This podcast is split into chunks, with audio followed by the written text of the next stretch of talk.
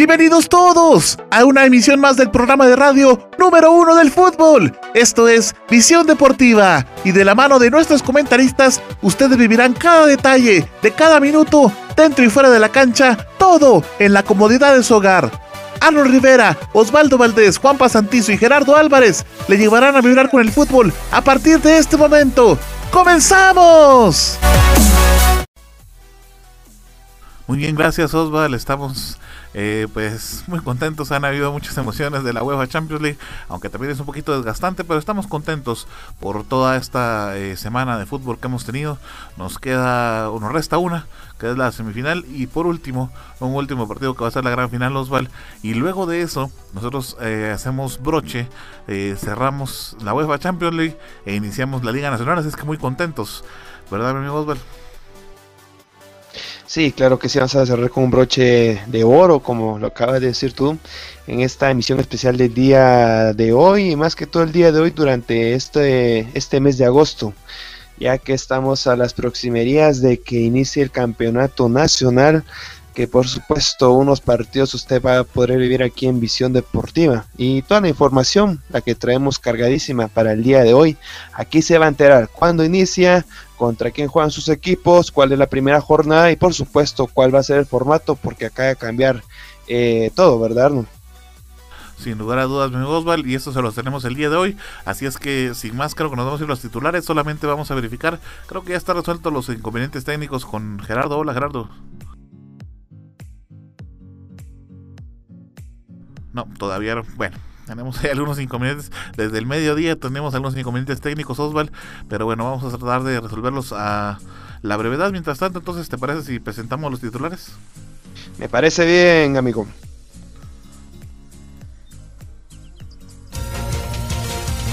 Estos son nuestros titulares. Visión Deportiva. En la Champions League, el PSG eh, no perdona y clasifica a las semis.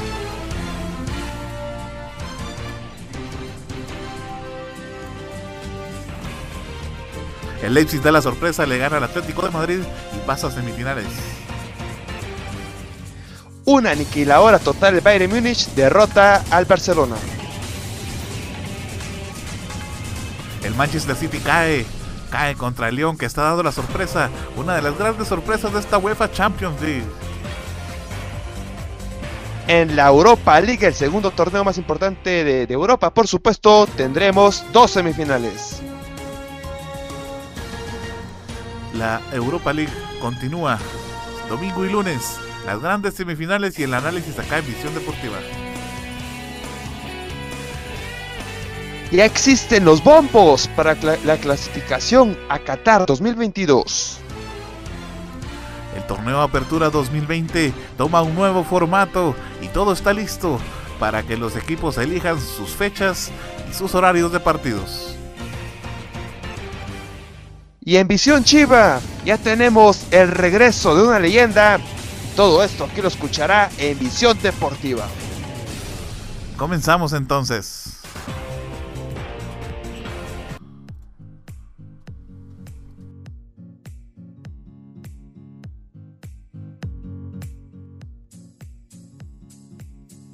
Bueno, Osval, estuvimos en jornada de Champions League muchas emociones, muchos goles, como siempre lo estuvimos diciendo, hubieron muchas sorpresas, eh, algunas muy catastróficas, incluso casi tipo pesadilla para algunos equipos, pero al final de cuentas nos la hemos pasado muy bien, cuatro días intensos de cuartos de final de la UEFA Champions League, donde la UEFA Champions League finalmente, o más bien la UEFA, perdón, como entidad, eh, decide que solamente van a ser partidos a un, a un juego nada más y todos van a ser en campo neutral y por eso es de que los cuartos de final se huyen tan seguidos y por supuesto con muchas emociones, Osval. Sí, claro que sí, unos eh, encuentros eh, totalmente atípicos, eh, como lo acaba de decir tú, donde por supuesto se van a poder vivir lo que son varias emociones este, esta próxima semana. De estos encuentros se clasificaron unos dos equipos que a mi punto de vista yo creo que nadie se los esperaba. Hablo ni más ni menos que es el equipo de Leipzig y también en lo que es el equipo que clasificó hoy el León de Francia. Eh, a mi punto de vista, varios espectadores están dando ya por muertos a esos dos equipos. Pero qué va si es la Champions League, lo que son las noches mágicas, donde dieron que lo fueron, lo que fueron las sorpresas. Y bueno, vamos a analizar cada uno de los juegos que se vieron esta semana, Arno.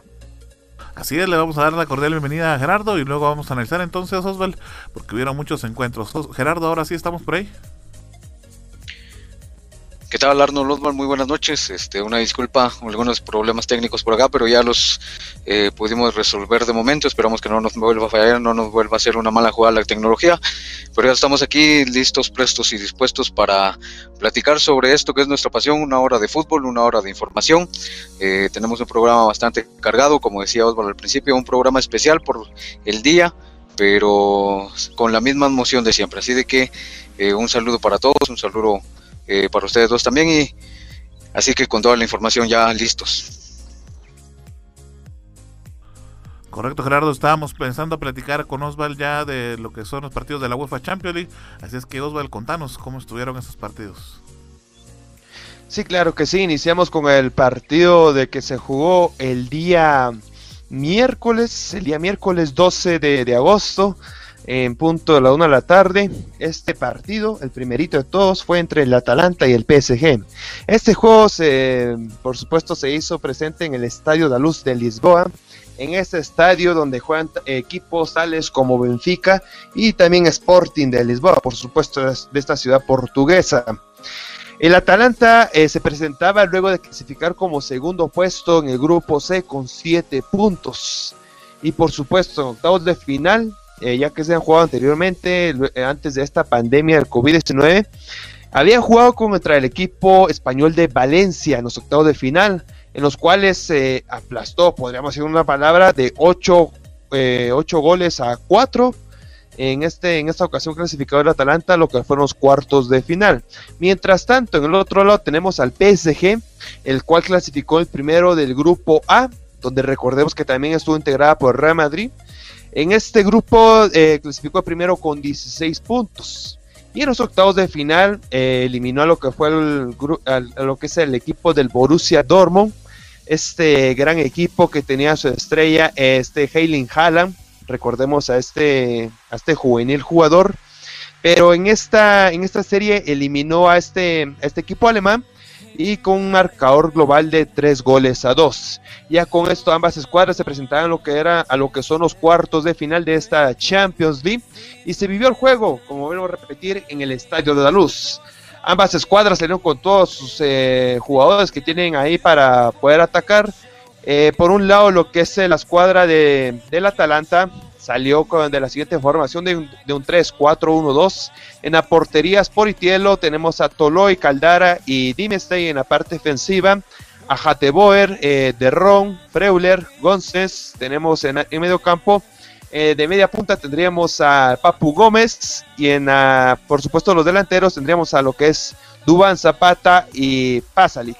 Mientras que la parte del PSG eh, mandó al ataque el señor Tuchel en la portería al Tico Keylor Navas, los dos defensores atrás, eh, Kim BP, Thiago Silva, los laterales Kejer Bernat, en medio campo a Guille Marquinhos Herrera y en la punta tendríamos a Icardi, Neymar y Sarabia. Luego de esto hicieron los cambios, entraron acompañados lo que era Luz Muriel. Ah, bueno, también entró lo que fue el jugador, en este caso que sería Castagne eh, y del lado del PSG entró lo que fue Kylian Mbappé y Leandro Paredes.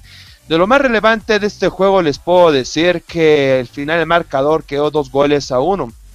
Por un lado, había iniciado ganando el Atalanta, dando una gran sorpresa por medio de Mario Pasalic al minuto 26, donde por supuesto nadie se esperaba este marcador, recordando que el PSG, por medio de Neymar, Mbappé, Di María, y también podríamos decir hablar de lo, de lo que es eh, Mauro Icardi, estaba totalmente superior a un Atalanta que en un dado caso es la cenicienta del torneo, ¿verdad?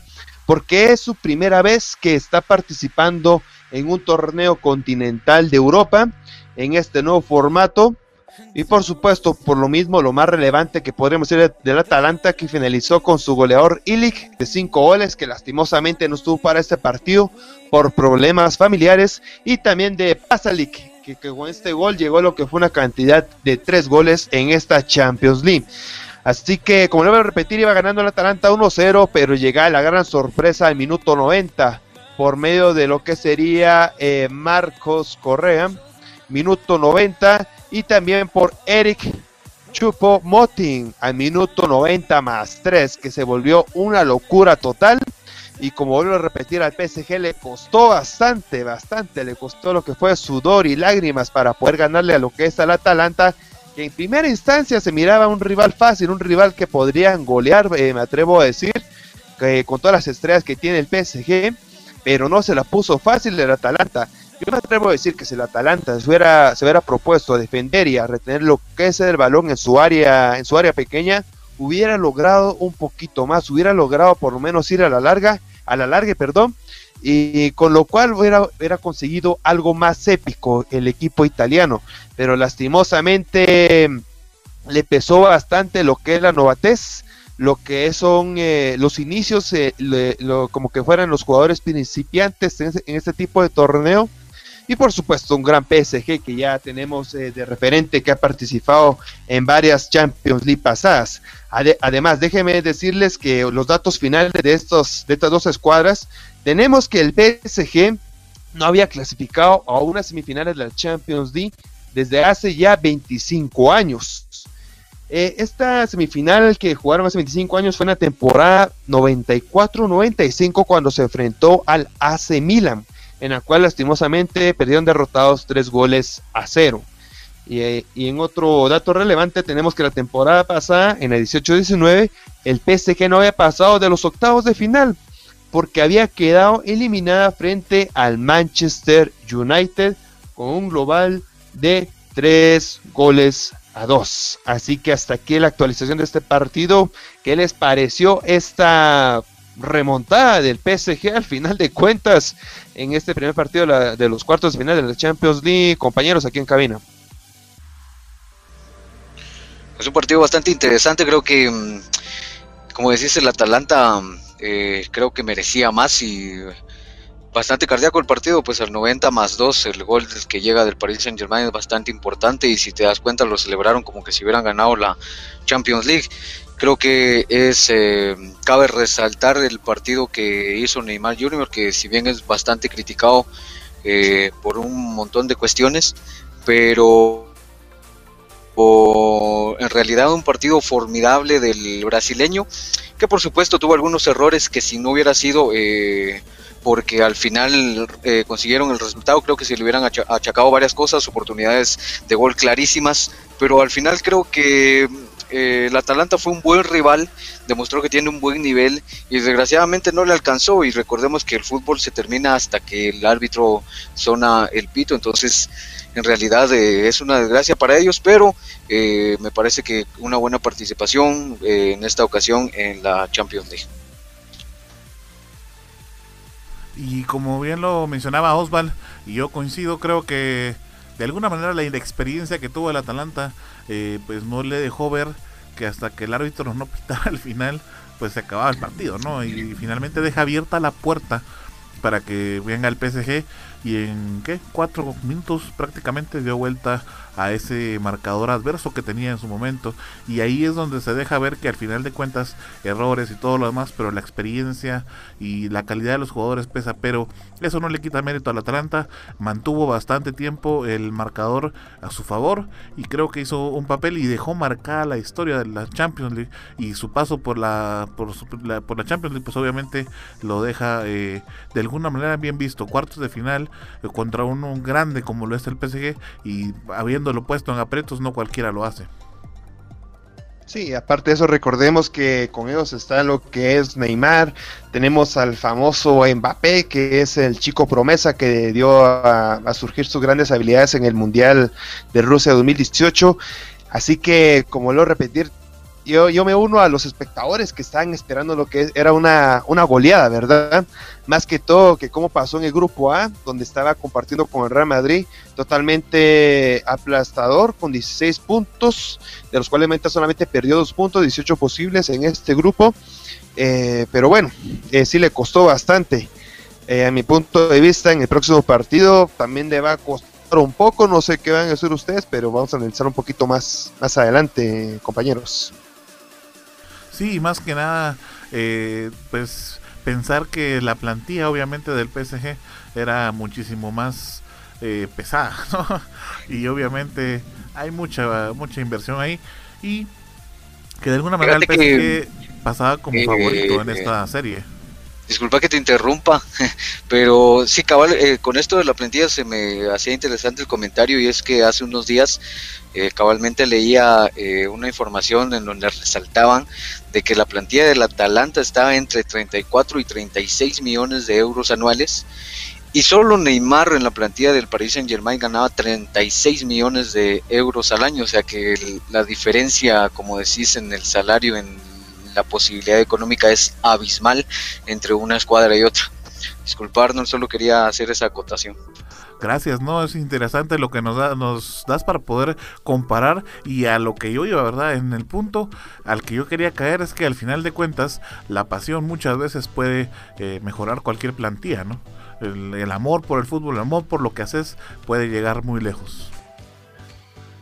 Sí, y bueno, también añadiendo a todos esos sus comentarios, que en las últimas temporadas de la Champions League, que para eso está armado lo que es el PSG por el, por el jeque que es el, el, administrador y dueño de, este equipo, es llevarse la orejona, ¿verdad? Porque ya en lo que es en el país de Francia, automáticamente cada año tiene ganado lo que es eh, la Liga, la Liga One, la que se juega en, Francia. Entonces, para esto está hecho, ¿verdad? Eh, vemos, eh, retomamos lo que es el tiempo en, lo que son competiciones anteriores, más que dicho, en, ediciones anteriores de la Champions League, tenemos que solamente hasta cuartos de final ha llegado lo que es el PSG. Eh, una de, esos cuartos de final donde a punto estaba de pasar fue en aquel partido contra el Barcelona cuando le pudo proponer tres, tres goles a cero en el partido de ida y en el partido de vuelta magistralmente se repuso lo que fue el Barcelona, ¿verdad? Tantos nombres, pero para mi punto de vista lo que viene a afectar aquí en este plantel es que cada año vienen comprando varios jugadores, eso sí, de renombre, que son estrellas en sus equipos, ¿verdad? Pero necesitan el tiempo para poder acoplarse. No es el mismo juego que vienen haciendo de que si con un compañero vienen lo que son dos o tres años atrás, eh, eh, venir jugando el sistema que, ellos tienen, a que el nuevo compañero se, se debe de acoplar al, año que están, al, año futbolístico que están haciendo ellos, ¿verdad? Entonces ahí está el problema de lo que es el PSG, siento yo.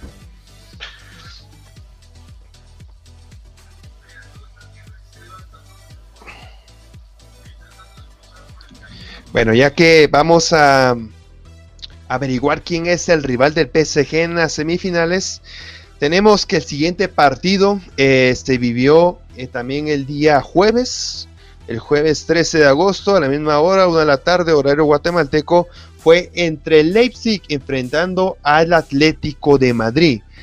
Un Leipzig que, bueno, era su segunda, su segunda oportunidad de participar en esta Champions League me, atrevo a decir que el club más joven de todos los participantes en esta edición de la Champions League, porque solamente tienen lo que son 11 años de existencia el RB Leipzig, que fue fundado en el año del 19 de mayo, perdón, fue fundado en la fecha 19 de mayo del año 2009.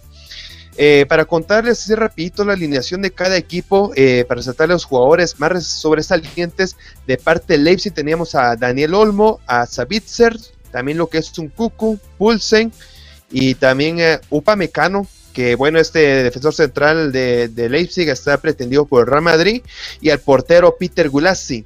Mientras que la, la escuadra del Cholo Simeone tendríamos a Diego Costa, a Llorente, un, ex canterano del Real Madrid, el mexicano Héctor Herrera, Saúl, el belga Ferreira Carrasco, a José María Chema Jiménez, Savic, Trippier, también Coque y el portero John, John Oblak todos estos grandes jugadores comandados por el Cholo Simeone.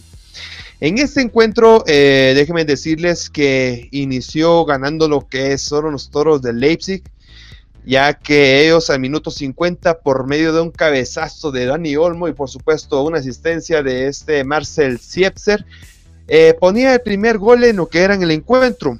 Eh, luego ya más adelante el equipo de Cholo Simeone hizo unos cambios, entró el, joven portugués Joao Félix al minuto 71, eh, en lo cual entró encarado lo que es el área pequeña defendida por el Leipzig, pero en una de esas cuando iba a tirar, eh, lo, le quitaron la bola, pero le quitaron la bola con una falta y con lo cual era un penal para, ah, que le favorecía al Atlético de Madrid, ya con lo cual anotaron lo que era el empate momentáneo al minuto 61, pero más adelante, ya cuando iba finalizando el encuentro, ya cuando ya aquí con todo el staff, eh, todo el staff de Visión Deportiva estábamos diciendo que nos íbamos a ir a la larga, minuto 88, Tyler Adams, eh, una jugada fortuita, agarró un remate fuera del área tiro, pero lastimosamente José María eh, Jiménez le rebotó en la pierna y entró el dos goles a uno. Eh, a nuestro punto de vista fue un autogol de José María Jiménez, pero la, UEFA no lo vio de esa forma y le dio el gol a Taylor Adams. además, dejen decirle un poquito más datos sobre estas dos escuadras. Leipzig estaba llegando a este partido como el líder del grupo G y además que en los octavos de final había eliminado al Tottenham con un global de cuatro goles a cero. Además, en el, otro, lo que fue su rival, el Atlético de Madrid, terminó de segundo en su grupo y en los octavos de final había vencido al vigente campeón que era Liverpool. En ese último partido donde le ganó tres goles a dos en los tiempos, en el tiempo que sería tiempo extra, donde ya dábamos de más a lo que era el equipo de Cholo Simeone, porque había eliminado un imparable eh, Liverpool que no había perdido ni un solo partido de la Champions League desde, la, desde lo que era la edición pasada.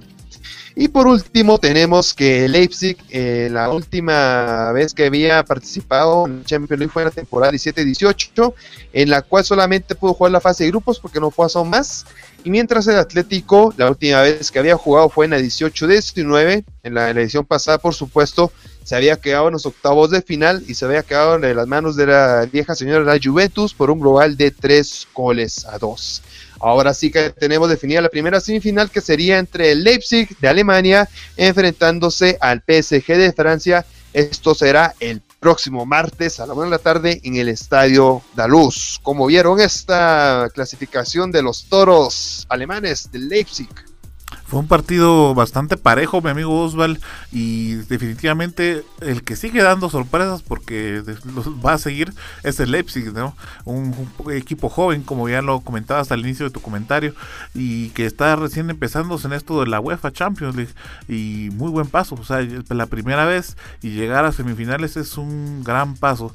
Eh, llego hasta las semifinales porque no sabemos qué es lo que va a pasar otra vez creo y me atrevo a decir que el PSG va como favorito de esta nueva llave para la semifinal, pero todo puede pasar, todo puede cambiar. Ya el Atalanta demostró que el PSG no es invencible, ¿verdad? Que un por ahí un desacierto y situaciones así los hicieron perder, pero el PSG sigue siendo eh, de jugadores finalmente que son humanos, que se pueden equivocar y que pueden dejar abiertas las oportunidades para cualquiera que se le pueda plantar. Sí, es que yo creo que también eh, lo interesante de esta Champions League es que también nos demuestra lo atípico que puede ser una un torneo de, grandes equipos como este. Ya nos damos cuenta eh, lo del partido del Olympique de Lyon de eh, contra el Manchester City de hoy, que en realidad todos dábamos por favorito a un Manchester City de grandes estrellas, de grandes jugadores, de una plantilla con un alto valor económico pero sí se me hace interesante lo que hace Leipzig, la verdad es que es de, es de enmarcar, es de, es de renombrar.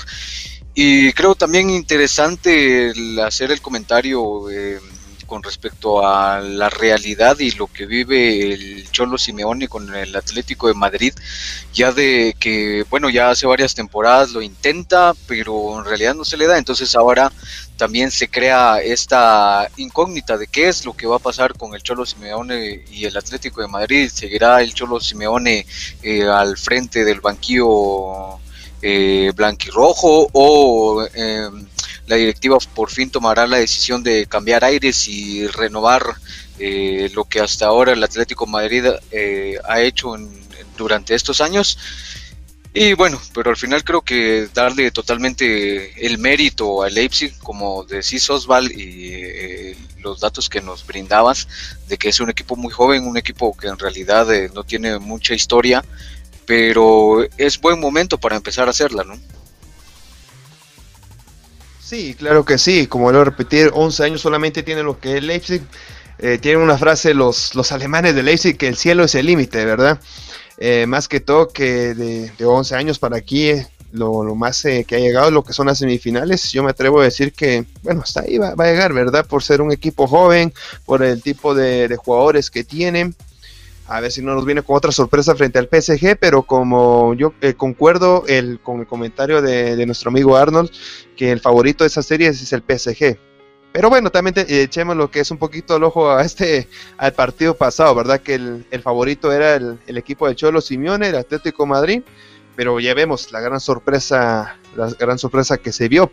Y sí, concuerdo también contigo, Gerardo, que esta puede ser otro fracaso para una posible salida del Cholo Simeone, ya que lo han aguantado ya cuántos años, ya que lo, más que ha llegado es a una final, bueno, a dos finales de la Champions League y que las ha perdido con el mismo rival, que es su archirrival de, de ciudad, que es el Real Madrid. Yo creo que con esto ya, ya queda más que fulminada su, la salida de Cholo Simeone. Sí, y fíjate que desde el 2011 es el entrenador del Atlético Madrid, ya es bastante. Es apenas su segundo equipo desde que se convirtió en entrenador. Eh, obviamente es muy apasionado, pero así como es la figura de él, que hay días buenos y días malos en su carácter, así también es como juega el Atlético Madrid partidos los juega bien, partidos los juega mal, y lo peor es de que partidos clave generalmente sucede esto, ¿no? Que no entiende uno por qué es que finalmente resbala y termina perdiendo, pero eh, pues ya yo creo que le caería muy bien una renovación al Atlético de Madrid. Eh, sin lugar a dudas, eh, Cholo Jiménez es una pieza fundamental, lo ha sido como jugador y ahora como técnico, pero creo que ninguna persona de, podría o debe estar por encima de la institución, ¿no? Y en este caso se tiene que ver eh, ya el, el, interés del Atlético Madrid, ya se le dio mucho tiempo de oportunidad como para que pudiera él eh, mejorar o incluso cambiar su, su método, porque ya el método es el que ya no está funcionando. Sí, así es, el método ya está muy, muy ambiguo, que ya se ha utilizado bastante. Como ya acaba de decir, acaba de decir, perdón, la pasión que tiene Cholo Simeone con el equipo no es no, no solo eso le basta para ganar lo que son los, los, partidos y los juegos, porque si hemos visto durante toda su trayectoria ha tenido varios jugadores y buenos jugadores de renombre lo que es en, su plantel y bueno, uno de ellos ahora se está lo que es relevante, eh, revelando, perdón, lo que es Joao Félix, ¿verdad? Este chico de veintitanto de años, portugués, que puede ser la próxima estrella de, Portugal, que va, varios están diciendo que va a suplir lo que es la, la banca que va a dejar eh, Cristiano Ronaldo, ¿verdad? Ese espacio. y por eso está poniendo lo que es la estrella en este, en este joven portugués. Y por supuesto, así como jugadores como él, es donde debe aprovechar lo que es el Cholo Simeone, explotarlo, de verdad, porque vimos el gran cambio que surgió el equipo al momento que ingresó al campo del juego Joao Félix porque solamente con un delantero estaba jugando con Diego Costa y me parece que cuando es solamente un partido debe ir a matar o morir, ¿verdad? Ya con Joao Félix se vio una diferente cara, pero ya para qué, ya solamente llegó al empate y luego llegó lo que fue el segundo tanto Leipzig y se acabó, se acabó nuevamente la historia del Cholo Simeone en la Champions League. Sí, bueno, las, las llaves de cuartos de final continuaban entonces... Eh el día de, de ayer, viernes, justamente con un partido que lo mencionaba yo desde el inicio, pareció que fue la pesadilla del Barcelona, ¿no? Un equipo del Bayern de Múnich que como bien lo decía Oswald en su, en su narración, ha sido una aplanadora en toda esta situación de la UEFA Champions League, de por lo menos de esta jornada o de este de esta temporada, y no ha perdido ningún solo partido y todos los ha ganado por goleada. La diferencia es que todos los partidos anteriores habían sido dos partidos a dos juegos, es decir, 180 minutos, pero el de ayer fue solamente uno de 90 y arrasó, fue una catástrofe total para el Fútbol Club Barcelona. 8 goles a 2 fue el marcador final de este encuentro en el que empezó más o menos equilibrado el partido, pero pasaron 10, máximo 15 minutos y el Bayern de Múnich empezó a, llegar, a llegar, a llegar y cada llegada era una oportunidad genial y muy pocas, muy pocas veces la desaprovechó el Bayern de Múnich. Incluso platicábamos que cuando llegó el empate a uno, en este caso ese gol hubiera sido anulado porque Suárez se encontraba fuera de juego. Es decir, si él hubiera recepcionado el balón como era el plan original, eh, en este caso, y él hubiera anotado, pues el gol tendría que haber sido anulado. Pero lo que sucedió es que el defensor Alaba era el que al momento de tratar de evitar ese, ese pase, ¿no? Desvía el balón y vence a su propio arquero y mete el autogol. Eh, que finalmente le sirve al Barcelona para decir que quedaron 8 a 2, pero realmente los, de los 10 goles que hubieron, 9 fueron anotados por el Bayern de Múnich y uno únicamente por el Barcelona. Un Barcelona desconocido, con una plantea muy cara, porque sí, eso lo vamos a decir, muy cara y ante todo con muy buenos nombres, pero que Finalmente Piqué lo dice al, final del encuentro cuando se le entrevista, es un Barcelona que necesita nuevos aires totales, es decir, necesita una reestructuración completa. Y ahí es donde viene entonces la pregunta del millón, ¿qué pasa con Messi? Porque eh, ahorita el Barcelona no está como para cambiar de directiva, que vienen de hecho ya creo que nuevas elecciones para la directiva de Barcelona, cambiar desde la directiva, entrenador, cuerpo técnico, jugadores y contratarle 10 jugadores nuevos a, Messi con los que él se sienta bien, porque al final de cuentas Messi es muy influyente en todas esas situaciones, ¿no? En todas esas decisiones que se puedan tomar. El equipo no está para ese gasto, entonces, ¿qué va a pasar con Messi? Se había hablado mucho ya de que Messi ya estaba eh, cansado de estar en el Barcelona por la misma situación, que el rendimiento del equipo no era muy bueno. Y con la catástrofe de ahí, yo creo que esto va a ser, si Messi tenía planificado irse, yo creo que con esto lo va a conseguir. Bueno, y la verdad es que este partido da mucha tela de dónde cortar en realidad y es que la debacle del Barcelona es eh, increíble eh, y en realidad eh, como hay muchas palabras para describirlo también hay pocas, ¿no?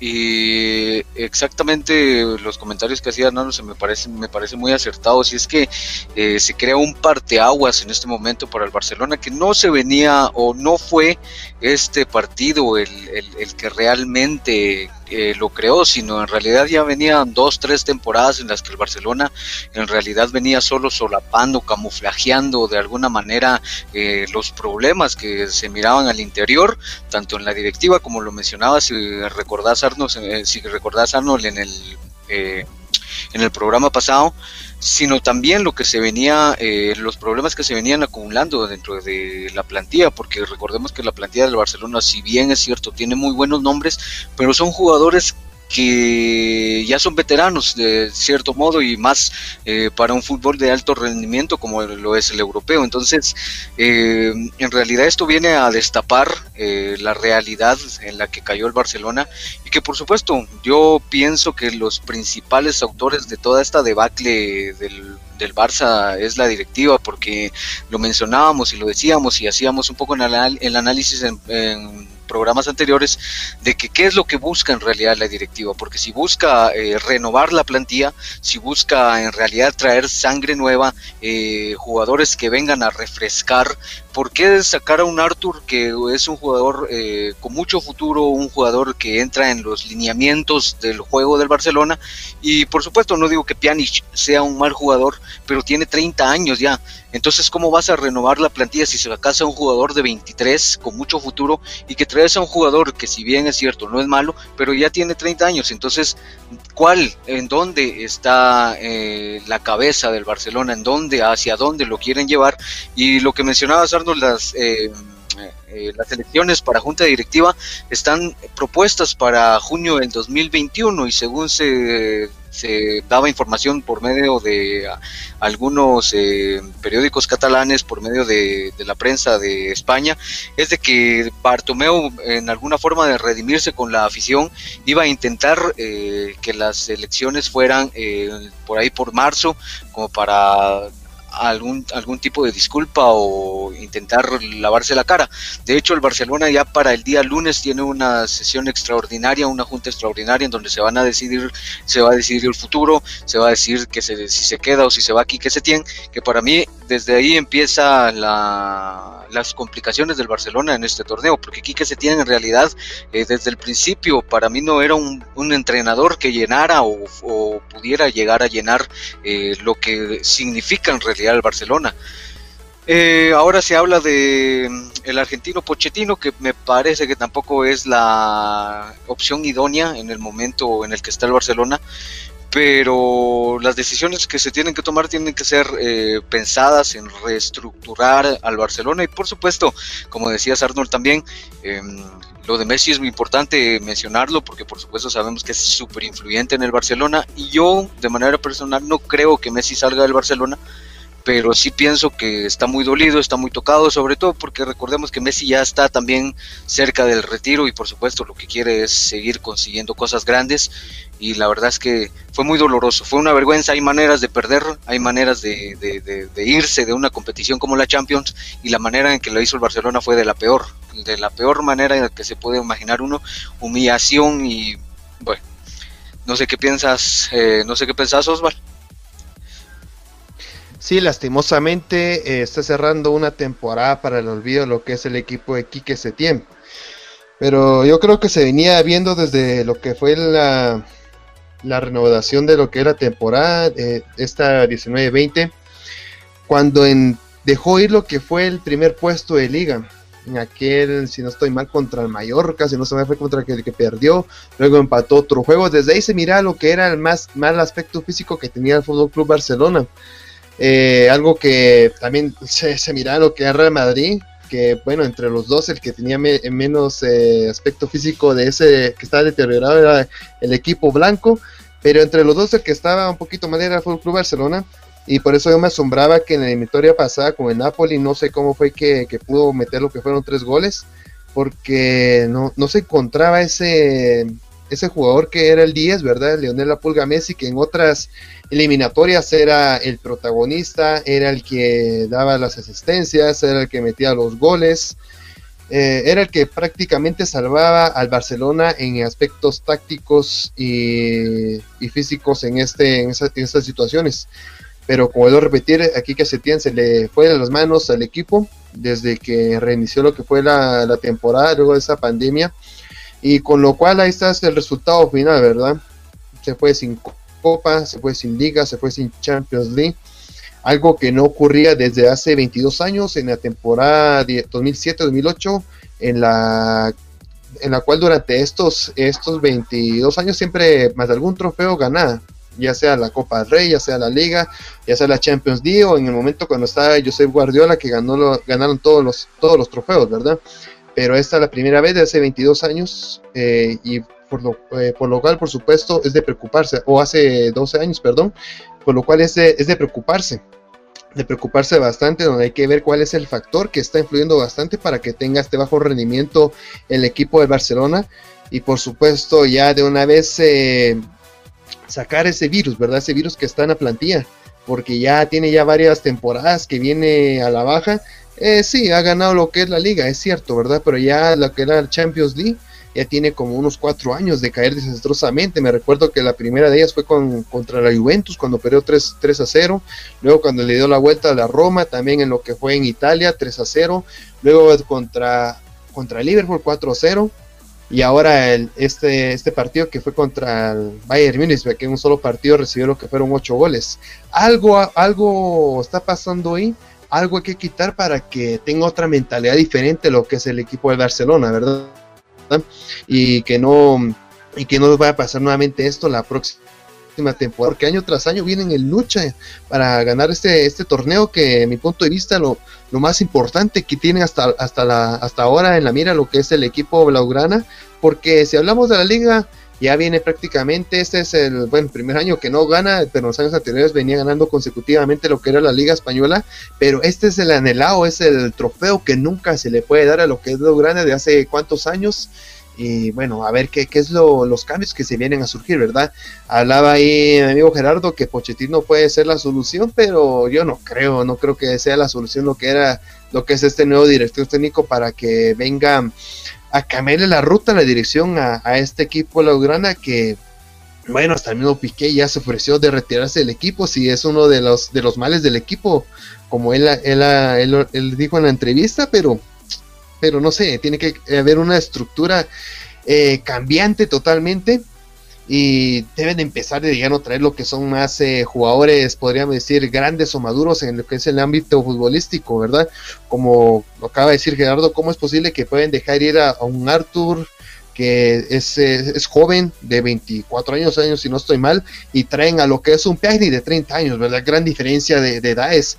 Y si nos damos cuenta, hacemos lo que es la evaluación en este equipo del Barcelona, casi la, la, edad media es de 28 a, a, 32 años, con todos los jugadores que están de, titulares prácticamente.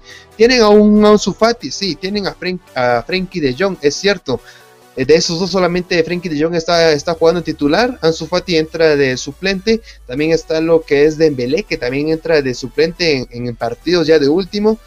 Y si vemos el cuadro titular, tiene esa media, ¿verdad? De 28 a 32 años y es algo que debe cambiar urgentemente el Fútbol Club Barcelona si quiere cambiar lo que son sus, sus temporadas finales en los próximos años, ¿no?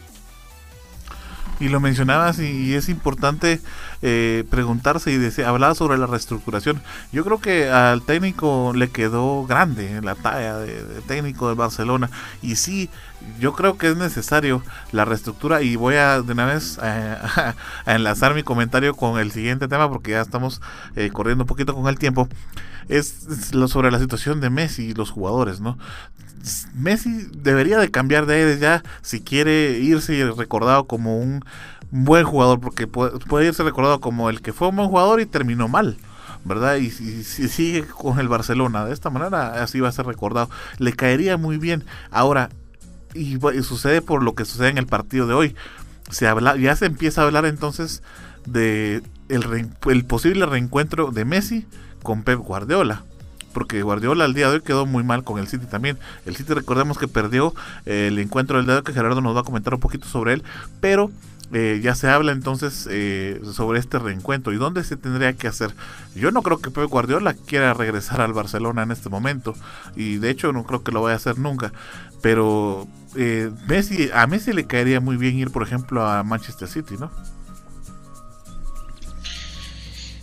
bueno, yo voy a discrepar un poquito con eso porque no creo que sea necesaria la salida de Messi por el momento. O sea, siempre se habla de y se tiene ese debate de por qué Messi este, sigue en el Barcelona y que no tiene cambios de aires y que Cristiano Ronaldo ha estado en tantos y cuáles equipos, pero no creo que vaya por ahí la discusión. No creo que sea esa eh, la medular de lo que se tenga que hablar sobre esto. Pero bueno, esas son cuestiones que quizá en las cuales vamos a discrepar siempre entre unos y otros, pero como decía Arnold, este, ya se nos está yendo un poquito el tiempo con esto de la Champions League, nos falta el partido que se sostuvo el día de hoy entre el Olympique de Lyon, el equipo francés, contra el Manchester City, un partido vibrante que tuvimos la oportunidad de tener aquí en la voz de nuestro compañero, el profe Osvaldo Rivera, y un partido eh, muy interesante, un partido eh, por demás eh, que creaba expectativas, por supuesto, y como lo decíamos hace un momento, en realidad pensamos, o bueno, lo que, lo que el partido nos deparaba era que el Manchester City iba a ser el favorito, iba a ser el, el que iba a pasar sin ningún problema pero ya nos dimos cuenta de que esta temporada de la UEFA Champions League está siendo bastante atípica y el Olympique de Lyon dio la sorpresa y me parece que una sorpresa bastante agradable porque hay que mencionarlo, tanto el Olympique de Lyon como el Leipzig, incluso como el Atalanta que, que, que perdió, eh, pero han dejado muy buen sabor de boca. Yo creo que el Olympique de Lyon es de esos equipos que se merece el respeto y que hoy lo demostró que aún siendo pues en teoría un equipo pequeño, un equipo con menos presupuesto, sin tanto renombre, pero que es un equipo que se planta muy bien, que es un equipo que tiene toda la madurez necesaria para afrontar lo que se viene ahora en la UEFA Champions League. Yo creo que bastante merecido el resultado de 3 a 1 con un Manchester City que, como decías Arnold, es, es, es complicado el que no se encuentre eh, con un resultado y sobre todo eh, con una plantilla y con un entrenador como Pep Guardiola pues que no consiga nada importante en una temporada. El León definitivamente le tomó la medida rapidísimo al Manchester City y pues al final de cuentas se utilizó los nervios, la presión y el marcador a su favor y ante todo el rival más problemático que muchas veces se convierte en el rival más fuerte de los equipos que fue el tiempo, ¿no? Eh, jugó bien con el tiempo, hablábamos en la transmisión del partido, 68 minutos, le funcionó la táctica, refrescó áreas, eh, todo muy bien, continuó con la misma táctica y funcionó. Al final de cuentas eh, se cometen dos errores, bueno un error y ya el otro pues ya era porque ya se había desmoralizado totalmente el equipo y entonces en este caso el León se aprovechó ya de eso para finalizar eh, 3 a 1 el marcador, ¿no? Sí, claro, aquí yo creo que el equipo de Pep Guardiola le pasó lo mismo de Atlético Madrid, que llegaban como favoritos ante un rival que era inferior a ellos, pero lastimosamente ya cuando quisieron reaccionar fue totalmente muy tarde, muy tarde para ellos. Vemos la donde estuvo el punto, eh, pienso yo, fue una jugada de Sterling, donde lastimosamente no puedo anotar lo que era el empate. Y desde ahí se vino todo para atrás, se vino todo para afuera y bueno, llegó lo que fue el otro tanto de, de León, totalmente sepultar todas las esperanzas de, de lo que era el equipo de, del Manchester City. Donde yo también yo me preguntaba a veces cómo fue que finalmente eh, pudo vencer al Real Madrid si no está jugando nada bien. En eso me, recordé que fueron por dos errores de Rafael Barán, que eh, prácticamente tuvieron sus dos goles, lo que fue el equipo de, del Manchester City, porque no se veía muy fuerte en este, en este tipo de encuentros. Y vuelvo a repetir, llegaba como favorito a esa instancia, pero si recordamos ese partido que jugó contra el Real Madrid, eh, ya venía con esa con ese con ese declave, ¿verdad? También veníamos dando cuenta con este Manchester City en lo que son eh, partidos anteriores que hemos tenido aquí en Misión Deportiva con la F Cup, cómo fue que pudo caer contra el, Chelsea, si no estoy mal, y también la Liga Premier, cómo también fue que la pudo perder, ¿verdad? Perdiendo un, eh, contra un rival que estaba en la entre las últimas posiciones de la, de la Premier League y desde ahí perdió lo que fue este, este campeonato. Entonces venía de, perdiendo lo que eran títulos, solo le faltara lo que era la Champions League. Y bueno, llegó lo que fue a finiquitar eh, de parte de, de León a, esta mala racha y por supuesto irse en blanco en esta temporada, ¿verdad? Ya que estaban luchando por un puesto porque posiblemente iba a estar suspendido, pero ya sabemos esa historia donde la, donde la FIFA le levantó lo que fue la suspensión y estarán en las próximas competiciones de la Champions League. Así es Osval y bueno, entonces ya con eso se completaban las llaves para la semifinal que se van a jugar el próximo 18 y 19 de agosto, todos a la una del mediodía, hora de Centroamérica. Eh, en este caso el 18 de agosto juega Leipzig contra el PSG y... Eh, bueno, Leipzig obviamente ya sabemos que fue una de las sorpresas y la otra sorpresa, el Olympique de León eh, contra el Bayern de Múnich. Este se va a jugar el 19 de agosto, también a la una del mediodía. Recordemos que la gran final va a ser el 23 de agosto entre los ganadores de estas semifinales que se van a, jugar la próxima semana y que por supuesto usted lo va a tener acá en Visión Deportiva. Eh, y bueno, con eso entonces completamos lo que es toda la información de la Champions League y eh, vamos a pasar al siguiente tema que es la Europa League que se juega el día de mañana, ¿verdad Gerardo? Sí, ya desde mañana tenemos los encuentros de semifinales de la Europa League que también están bastante interesantes. Eh, ya sabemos que no solo hay clubes pequeños en esta eh, en esta copa, sino también hay clubes bastante importantes, bastante interesantes como este, el Manchester United, el Inter. Eh, de Milán, que son equipos bastante fuertes en Europa. Y mañana, domingo 16 de agosto, tenemos el encuentro del Sevilla contra el Manchester United a la 1 pm. Y el lunes 17 de agosto está el encuentro del Inter de Milán contra el Shakhtar Donetsk. que son los encuentros de semifinal que vamos a tener de la Europa League, encuentros bastante interesantes. Eh, cabe mencionar el Inter, un equipo que viene bastante prendido, eh, un Lukaku que se mira sorprendente dentro del campo de juego y la realidad que para mí eh, Lukaku es un jugador excepcional, en realidad es un jugador que tiene demasiado talento, la potencia física me sorprende siempre y bueno, a ver cómo se nos dan estos resultados. Es Sevilla, el único equipo que está por ahora en competiciones europeas, eh, ya no hay equipos españoles en la Champions League, solo queda el Sevilla en la Europa League. Bueno, esperamos que se pueda dar el resultado para ellos. No Lopetegui ha mencionado de que tiene que jugar con todo el respeto posible para Manchester United y que cree que el Manchester United de esta temporada es de los mejores que se han visto en las últimas eh, eh, en los últimos años. Bueno, a la una de la tarde son todos los encuentros, ¿verdad, Gerardo? Sí, a la una de la tarde mañana, domingo 16, el Sevilla Manchester United y el 17 o el lunes 17 de agosto, el Inter contra el Shakhtar Donetsk a la 1 pm también. Bueno, ya tiene entonces ahí toda la programación de la Europa League. Nos vamos a hacer una pequeña pausa rapidito, pero quédese con nosotros que ya regresamos con toda la información de Liga Nacional y por supuesto eh, toda la el acontecer de los chivos de Shela Humor Campo Seco. Que eso nosotros ya volvemos.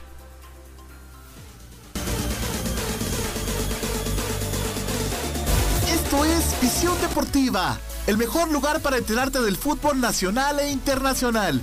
Quédate con nosotros, ya volvemos. Recuerda que puedes sintonizar Visión Deportiva los días lunes y viernes de 7 a 8 pm a través del canal y las plataformas digitales de Visión Deportiva y de Red de Comunicadores de Quetzaltenango. Te esperamos.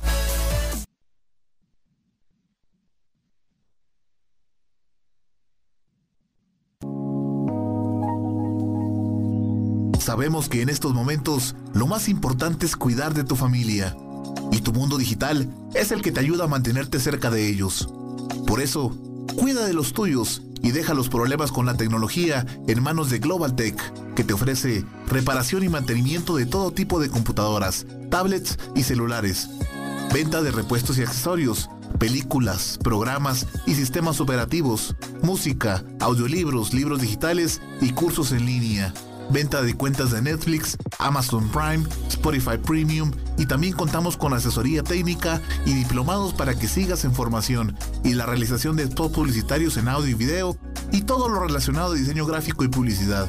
Búscanos en Facebook como www.facebook.com diagonal Global Tech Shella o llámanos o escríbenos en WhatsApp al 4444 9810. Global Tech, soluciones tecnológicas digitales a tu alcance.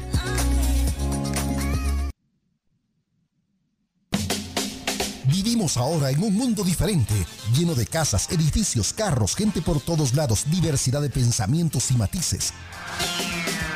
Esto es La Jungla, un programa para escuchar entrevistas, pláticas, anécdotas con diferentes personalidades de cualquier parte del mundo. Quédate en La Jungla, producido desde Quetzaltenango, Guatemala, por el periodista Everson Gramajo. Escucha La Jungla. Disponible en tu plataforma podcast de streaming favorita. Noticias locales, nacionales e internacionales. Entrevistas, economía, familia, farándula, deportes y todo el acontecer nacional e internacional. Todo esto de la mano de comunicadores periodistas de amplia experiencia y recorrido, unidos para llevarle la verdad de los hechos en tiempo real. Red, de comunicadores de Quetzaltenango. Red de comunicadores de Quetzaltenango. Red de comunicadores de Quetzaltenango. Síguenos en Facebook y comienza a estar enterado de todo. Gracias por continuar en nuestra sintonía. Esto es Visión Deportiva, el hogar del fútbol nacional e internacional. Ahora hablaremos del fútbol nacional. Esto es Visión Chapina. Guatemala, mi patria. Por más que digan, ninguna es igual. Bueno, regresamos aquí a Visión Deportiva, emisión estelar. Continuamos con lo que serían las eliminatorias a Qatar 2022, específicamente en el área de la CONCACAF, donde anunció cómo quedaron los bombos para estas eliminatorias. Por supuesto, este sorteo se realizará el próximo 19 de agosto en Suiza y el cual por supuesto será televisado. Déjenme decirles que en, esta, en estos bombos ya tenemos lo que son cabezas de series. Serían las siguientes selecciones: El Salvador, Canadá, eh, también lo que es Curazao, Panamá, Haití y Trinidad y Tobago. Estos van a conformar lo que serían los grupos desde la A hasta la F. Además existen lo que son cinco bombos. El bombo donde está Guatemala sería el bombo número 2. En este bombo lo comparte con Antigua y Barbuda, San Cristóbal y Nieves, Surinam, Nicaragua y República Dominicana.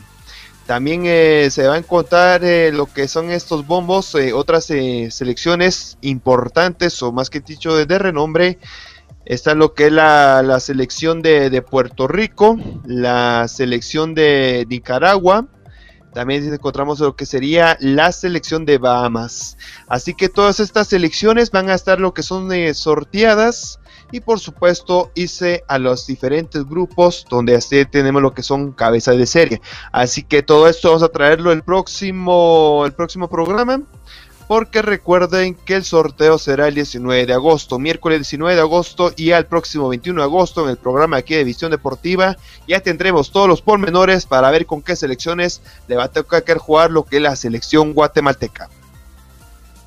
Gracias Oso, vamos a estar pendientes ahí con los dedos cruzados a ver qué, qué nos toca para esta eliminatoria de Qatar. Bueno, pasamos entonces a lo que es la Liga Nacional.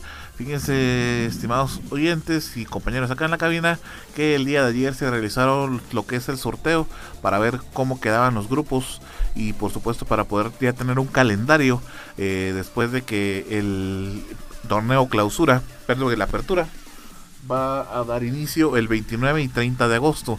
Hay una pequeña discrepancia, recordemos que el TAS ya se pronunció y eh, en relación a la demanda que tiene pues, pues la Liga Nacional contra Misco, Siquinalá y los dos descendidos de segunda de primera división. Em, todo esto por los descensos que ordenaron a pesar de que el torneo eh, clausura se canceló. Eh, el TAS o el Tribunal de Arbitraje Deportivo eh, finalmente los citó para que el día lunes 1 de septiembre se realice la, audiencia por medio de Zoom y entonces se determine qué es lo que va a pasar. Dependiendo qué es lo que diga el TAS, podría revertirse los ascensos. Ahora mi pregunta es, ¿qué es lo que va a suceder si por ejemplo el TAS determina que no tuvieron que haber descendido y ya se jugó la primera jornada? Incluso los equipos van a tener que estar inscritos y todo lo demás.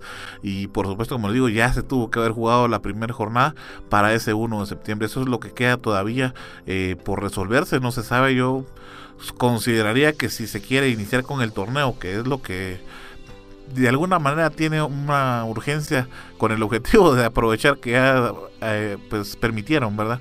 Que se puedan llevar a cabo los juegos, pues que se traslade un poquito más adelante estos encuentros, eh, dependiendo qué es lo que decida el TAS, ¿verdad? Pero no sé qué es lo que finalmente se va a decidir. Eso todavía está, eh, pues, como se dice por ahí en el, en el tintero, ¿verdad? No se ha escrito qué es lo que va a suceder. Pero bueno, entonces el sorteo se realizó, los calendarios ya están y entonces los grupos quedaron de la siguiente jornada. En el grupo A quedó Campo Camposeco, Santa Logía, Cochumalguapa, Iztapa, Comunicaciones Antigua y Malacateco. Y en el grupo B eh, quedó Achuapa, Guastatoya, Cobán Imperial, Zacachispas, Sanarate y Municipal. Recordemos que van a haber entre los grupos dos, dos rondas, partidos de ida y vuelta. Y luego quedan eh, los partidos entre los mismos grupos, es decir, entre el grupo A y el grupo B, a un solo partido. En este caso, eh, si por ejemplo en esos partidos intergrupos que realicen, si por ejemplo Xelajú Mario Camposeco le tocó un partido de visita, en el torneo clausura le tocaría ese partido eh, de local, ¿verdad? Y así sucesivamente con cada uno de los encuentros. De estos... Eh, dos grupos de seis equipos cada uno van a clasificar los obviamente los que tengan más puntos a una a unos cuartos de finales, semifinales y luego la gran final. Eh, la jornada número uno quedó de la siguiente manera: Santa Lucía Cochumalguapa va a enfrentar a Antigua, Iztapa va a enfrentar a Malacateco, Comunicaciones va a enfrentar a Chelajumar y Composeco, nos va a tener más adelante todo esto. Guastatoya Sanarate, Cobán Imperial Municipal y Zacachispas con Achuapa. Se quedó eh, pendiente la, la siguiente reunión para ver que los equipos elijan su horario y su día en el que van a jugar eh, los encuentros. Es necesario recordar que los grupos se hicieron por regiones y tratando de que los bueno, en este caso los que tienen los derechos de transmisión por televisión no se juntaran con dos partidos a la vez y que no pudieran transmitirlos así, con el objetivo de que se puedan transmitir la mayoría, si no es que todos los partidos por televisión, porque como ahora no van a haber eh, aficionados y van a ser todos a puerta cerrada, entonces eh, el objetivo principal ahorita o el alcance principal es eh, el televisivo, ¿verdad? Como ven, cómo quedamos entonces ahora con el torneo.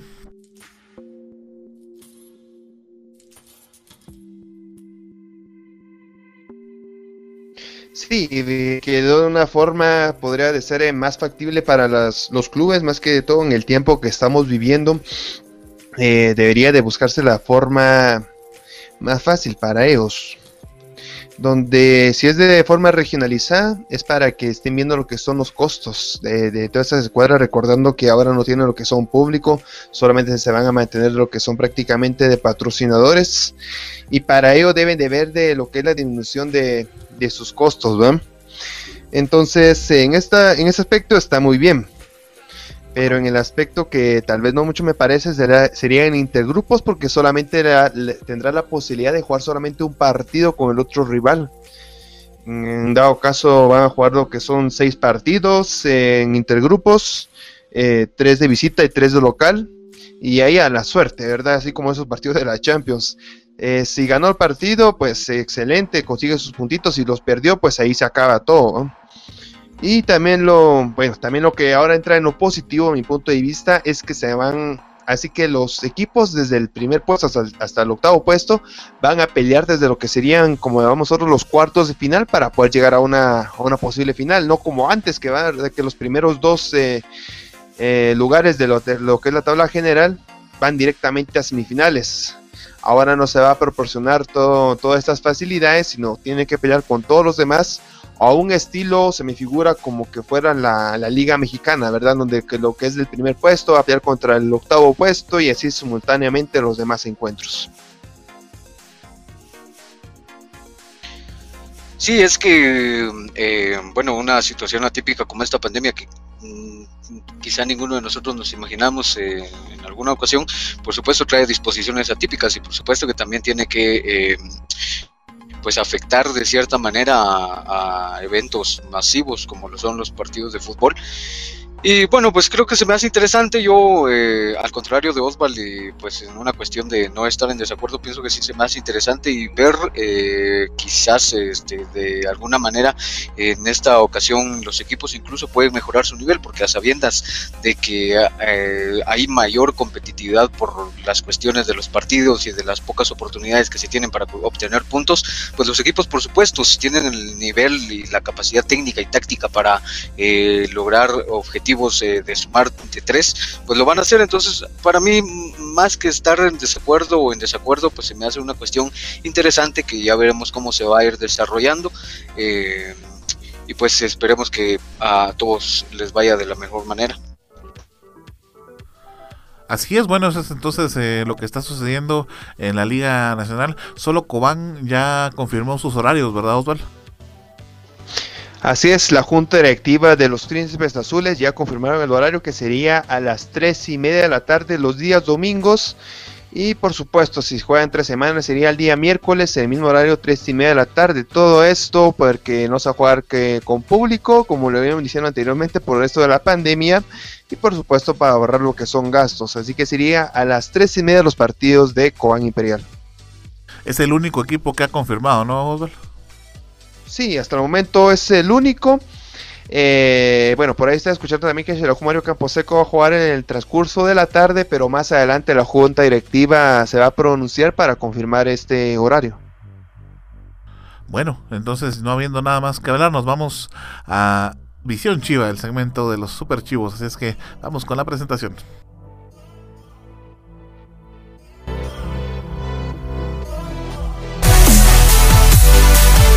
llegó la hora de hablar del fútbol local. Esto es Visión Chiva.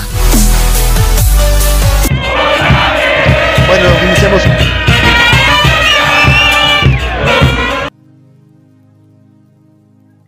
Iniciamos con el segmento del cinco veces campeón a nivel departamental, el más grande, no lo ni más ni menos que Shelahu Mario Camposeco.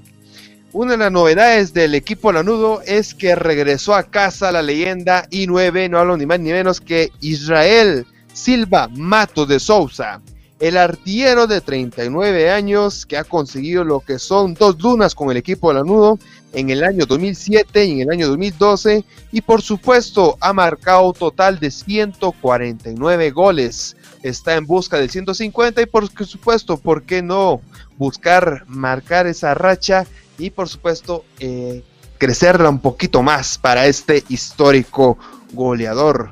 ¿Qué les parece esta vinculación que hace confirmó totalmente de parte del equipo de Israel Silva eh, con los Super Chivos?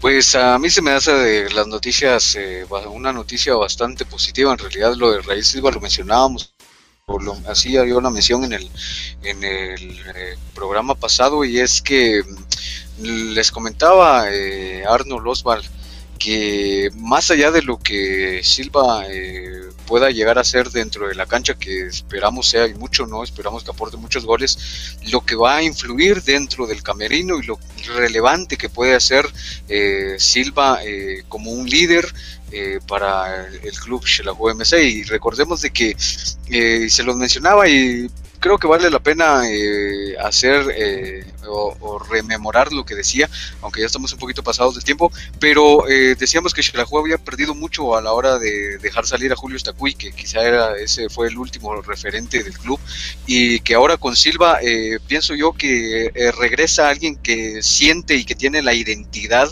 y que tiene pues ese cariño por el club, que es lo que en realidad se, distingue a Xelajú MC. Entonces, la verdad por mí, y eh, desde mi perspectiva eh, es, bastante agradable y sobre todo porque también nos damos cuenta que Silva tiene todas las ganas de estar acá, tiene toda la, intención de, querer estar eh, en el club y es también bastante favorable el hecho de verlo y ver que como él mismo decía es un patojo más porque también me hace bastante interesante el estado físico de Silva eh, no se mira en realidad como un jugador veterano sino se mira como un jugador eh, joven entonces esperamos que se den las cosas y para mí Shelahu promete mucho en este torneo y esperamos que así sea.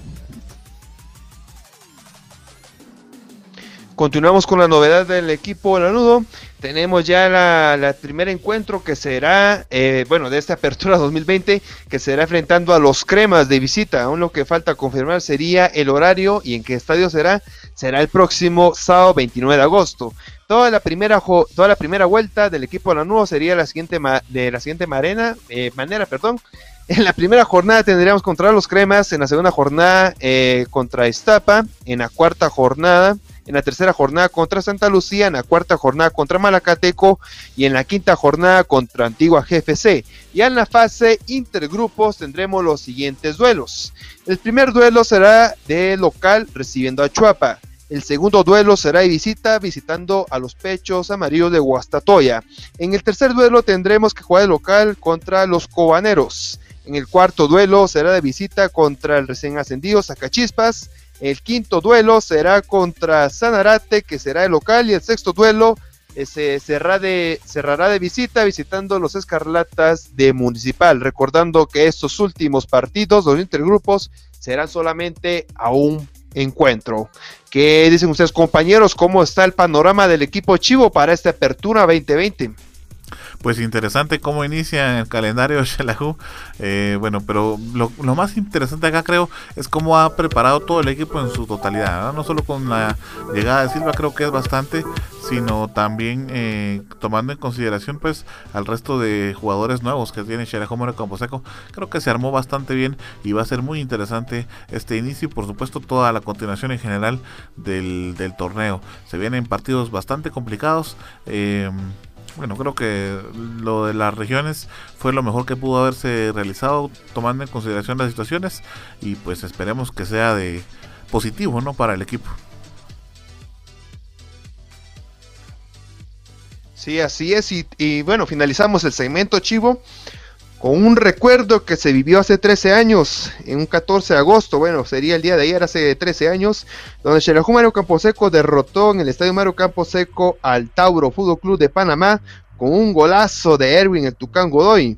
Esta eliminatoria que eran lo que son los octavos de final, quedaron en global 1-1 y por supuesto ya en lo que fueron los penales ganó 4-2 el equipo Lanú y luego se enfrentaron a Municipal y bueno en estas semifinales quedó eliminado con el equipo Escarlata, pero era el recuerdo chivo de esta semana y hasta aquí finaliza el segmento de Visión Chiva.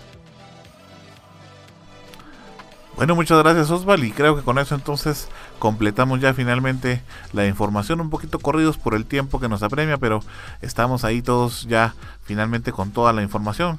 Así es que Osval o Gerardo, no sé si alguno tiene algo más que agregar, si no nos empezamos a despedir. Yo creo que, eh, como decíamos, nos extendimos un poquito con lo de la Champions, pero me parece que era necesario, eh, pero bueno, logramos terminar todos los temas eh, a cabalidad y con puntualidad. Y bueno, sin nada más que agregar, yo creo que es todo por el día de hoy de mi parte. la verdad que un programa bastante especial en este día sábado. Queríamos abarcar la mayor información posible y creo que es complicado porque estuvo bastante llena la, la, semana. Pero bueno, el programa ahí estuvo. Gracias por escucharnos, gracias por acompañarnos en este día. Y bueno, gracias a ustedes, Arnold Losbar, también por los datos brindados. Y nos vemos en la próxima emisión de Visión Deportiva. Sí, gracias eh, a usted Radio Escucha, que es nuestra protagonista principal, por estar al pendiente de otra emisión más de Visión Deportiva. Y a ustedes compañeros Arnold y Gerardo, es un honor tenerlos aquí acompañando, por supuesto, y verle lo que es la todas las emociones y estadísticas de nuestro deporte favorito que es el fútbol. Así que será una próxima. Les mando un abrazo de gol y por supuesto, desde ya les hago la cordial invitación, amigos oyentes para el próximo martes y próximo miércoles las semifinales de, la Champions League. Gracias Osval, así es, eh, nos esperamos, no se nos quede mal, martes y miércoles, las semifinales de la UEFA Champions League. Gracias por haber estado con nosotros, gracias Osval y Gerardo por todos los datos y pues muy buen trabajo. Muchas gracias, hasta la próxima.